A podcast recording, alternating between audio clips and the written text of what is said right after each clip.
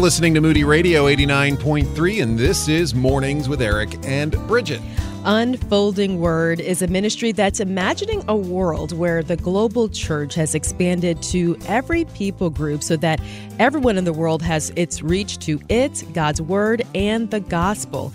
They are working towards that end, and we're going to hear more about it with President and CEO David Reeves, who's a passionate leader who's leveraging technology and people to bring God's Word to everyone on earth. David, thank you so much for joining us. We really appreciate you being here today today. Good morning. It's a pleasure to be here with you. And tell us more about your organization, its scope, where it's working, and how it's working. Well, Unfolding Word is unique in the sense that we specifically focus on empowering churches and church networks to be able to do Bible translation themselves.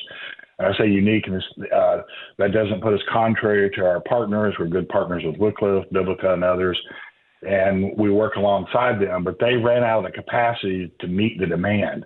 I mean, that's quite amazing. You've got churches just about everywhere. You may not have a visible building above ground. It may be underground and house churches in difficult places. But these churches are saying, we want, we need a Bible in our heart language and our language so we can make, you know, help disciple people, help them grow to maturity and no one's coming. You know, some cases they can't come. Some cases there's not a capacity to come. And so what we decided, well, what what if we repositioned this whole thing so that we would be able to empower them? Good processes that lead to great outcomes with tools and resources and training that allow them to be able to do it. And we've demonstrated that can be done in multiple countries around the world. But even you mentioned that in some of these places it's underground churches, right? Because there's hostility towards the gospel. I don't know how much you can share about your work in some of those difficult regions. What's that like?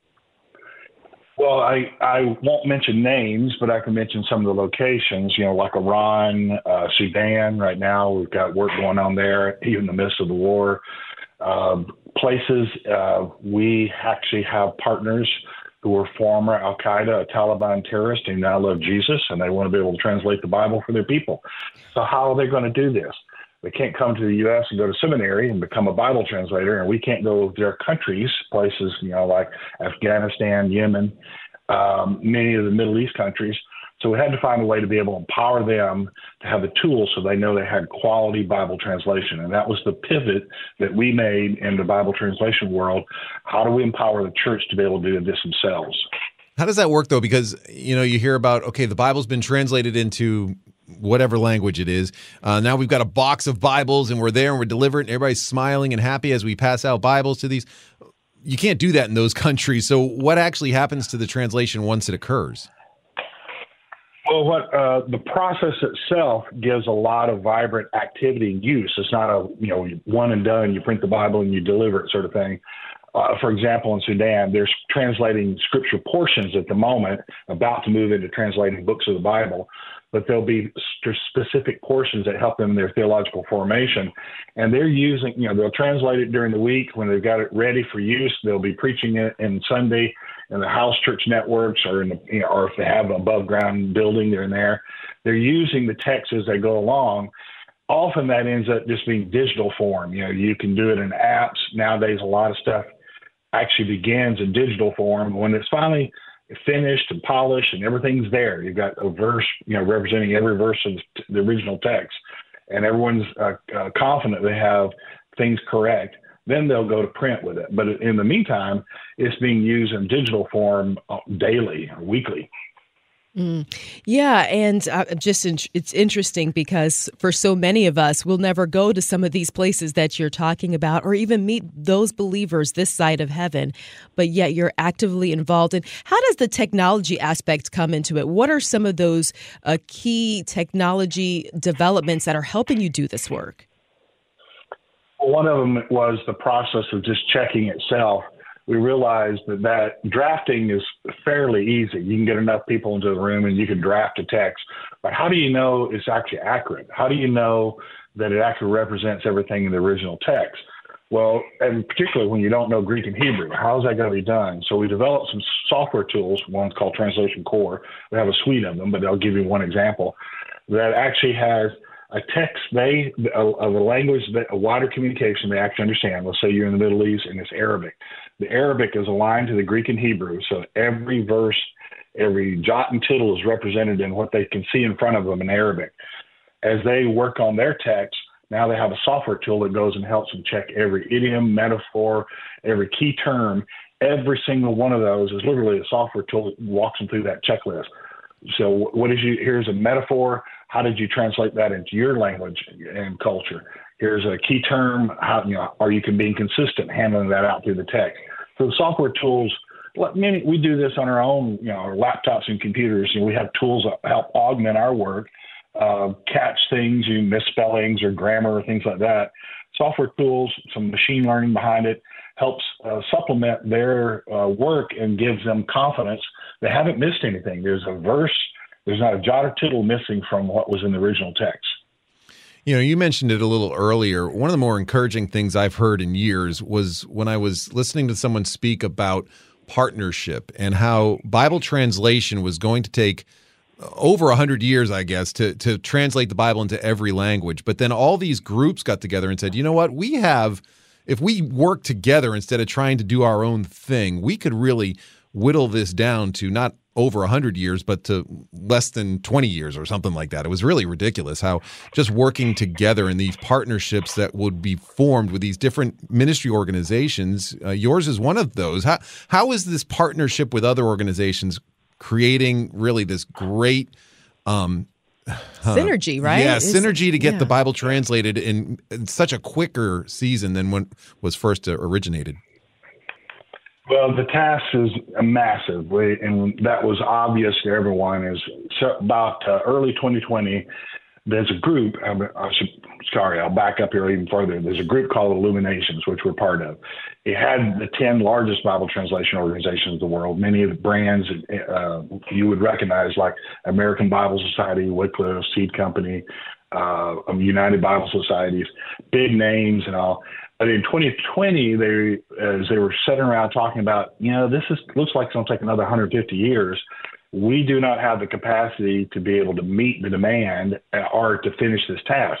The objective was by the year 2033 to end Bible poverty, to have the everyone to have access to at least some scriptures in all languages around the world. Now, for some scriptures, that means very small languages would have 25 chapters. You move into 5,000 to 50,000, you'd have a New Testament, and above that, you'd have a whole Bible.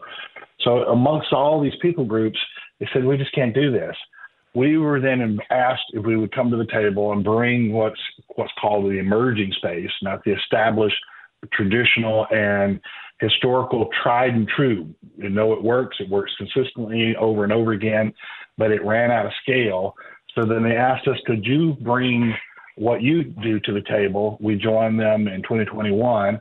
I was literally just in the meeting yesterday with these CEOs. Sitting next to me was uh, the president of Wycliffe and ABS and uh, all these other organizations talking about the strategy. How we're we going to how might we end Bible poverty by 2033? So we're looking at nine years now as a target.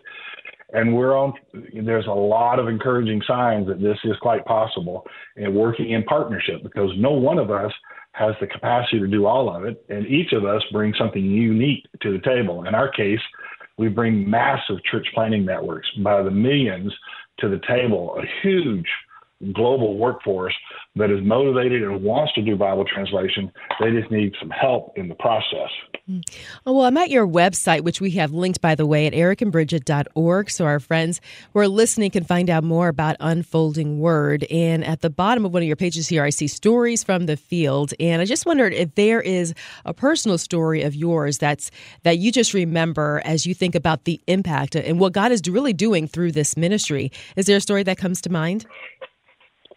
Oh, there are many. I can tell you many, Jill. I, I, was just in Chad last week, so I'll tell you a story though about a neighboring country in Sudan. I was there in 2021 uh, before the current war in Khartoum. And I need to be careful. I can't mention names and people groups here, but there was a people group there. According to the Joshua Project, because you know, there's a website that lists uh, unreached people groups and you know, kind of the status of church planting, what's going on in the world. That website said there are no believers in this people group. There's none, none known at all. Yet in the room there were two believers and they new believers. Now they only been in Christ maybe six months to a year, and there were at least four more. Now that was in April of 2021. Our partnership with this church planting network, this uh, very vibrant church planting network that works in Sudan and South Sudan, and you know actively involved through all those networks there that that partnership has led from me seeing knowing of just six believers to now there are more than 200 in that people group who now because we were involved in the process of having translating scriptures who could share it with their brothers and sisters in Christ in the midst of a war and minister that to them. There's known 200. We expect there's probably more than that now. It's harder to get information out of the war context. But seeing the power of the word in people's lives and people being able to use this in heart languages. People groups that were hardened and heart, you know, basically closed off to the gospel because there's no way to speak to their heart. It was a foreign, outside God to them. In fact, in this case, uh, coming from a language community that was actually their oppressor and so unwelcomed in their community. And Now they know there's a Jesus who loves them and cares for them and their family and walks with them in their hurt and difficulties. Hmm. Unfolding Word, their website again listed at ericandbrigitte.org. We haven't even talked about. You've got hundreds of illustrations there that are just really amazing, uh, pictures that I'm assuming people can use if they'd like to, also, right? Yes, those. Uh, one of the things that's key to the way we do Bible translation is everything we do we release into the Creative Commons with attribution share alike. So basically, it means give attribution where it came from, but share it the same way you got it, open and free. You don't have to come to us to get permission. And on our website is a library of sweet publishing images that were made available to us in partnership and the Creative Commons. Many uh, churches come there getting Sunday school materials because the, the library, you'll find it there illustrations you can use uh, with your children, the Sunday school materials and things like that. It's um, we use it in our our work, but it's also a resource that others can grab and uh, use in their work. Yeah, illustrations from the book of Genesis and Deuteronomy and Joshua and these Bible stories we're so familiar with. You can find that at unfoldingword.org. Again, we've got a link to them at our website where you can find out about all that they're doing to bring God's word to every people group. David, thank you so much for joining us today. It's really exciting to hear about how God is on the move around the globe in ways we don't even realize. Thank you so much for joining us. Thank you for the opportunity to be able to share. It's phenomenal opportunity going on, on the planet right now, and we don't want to miss this moment.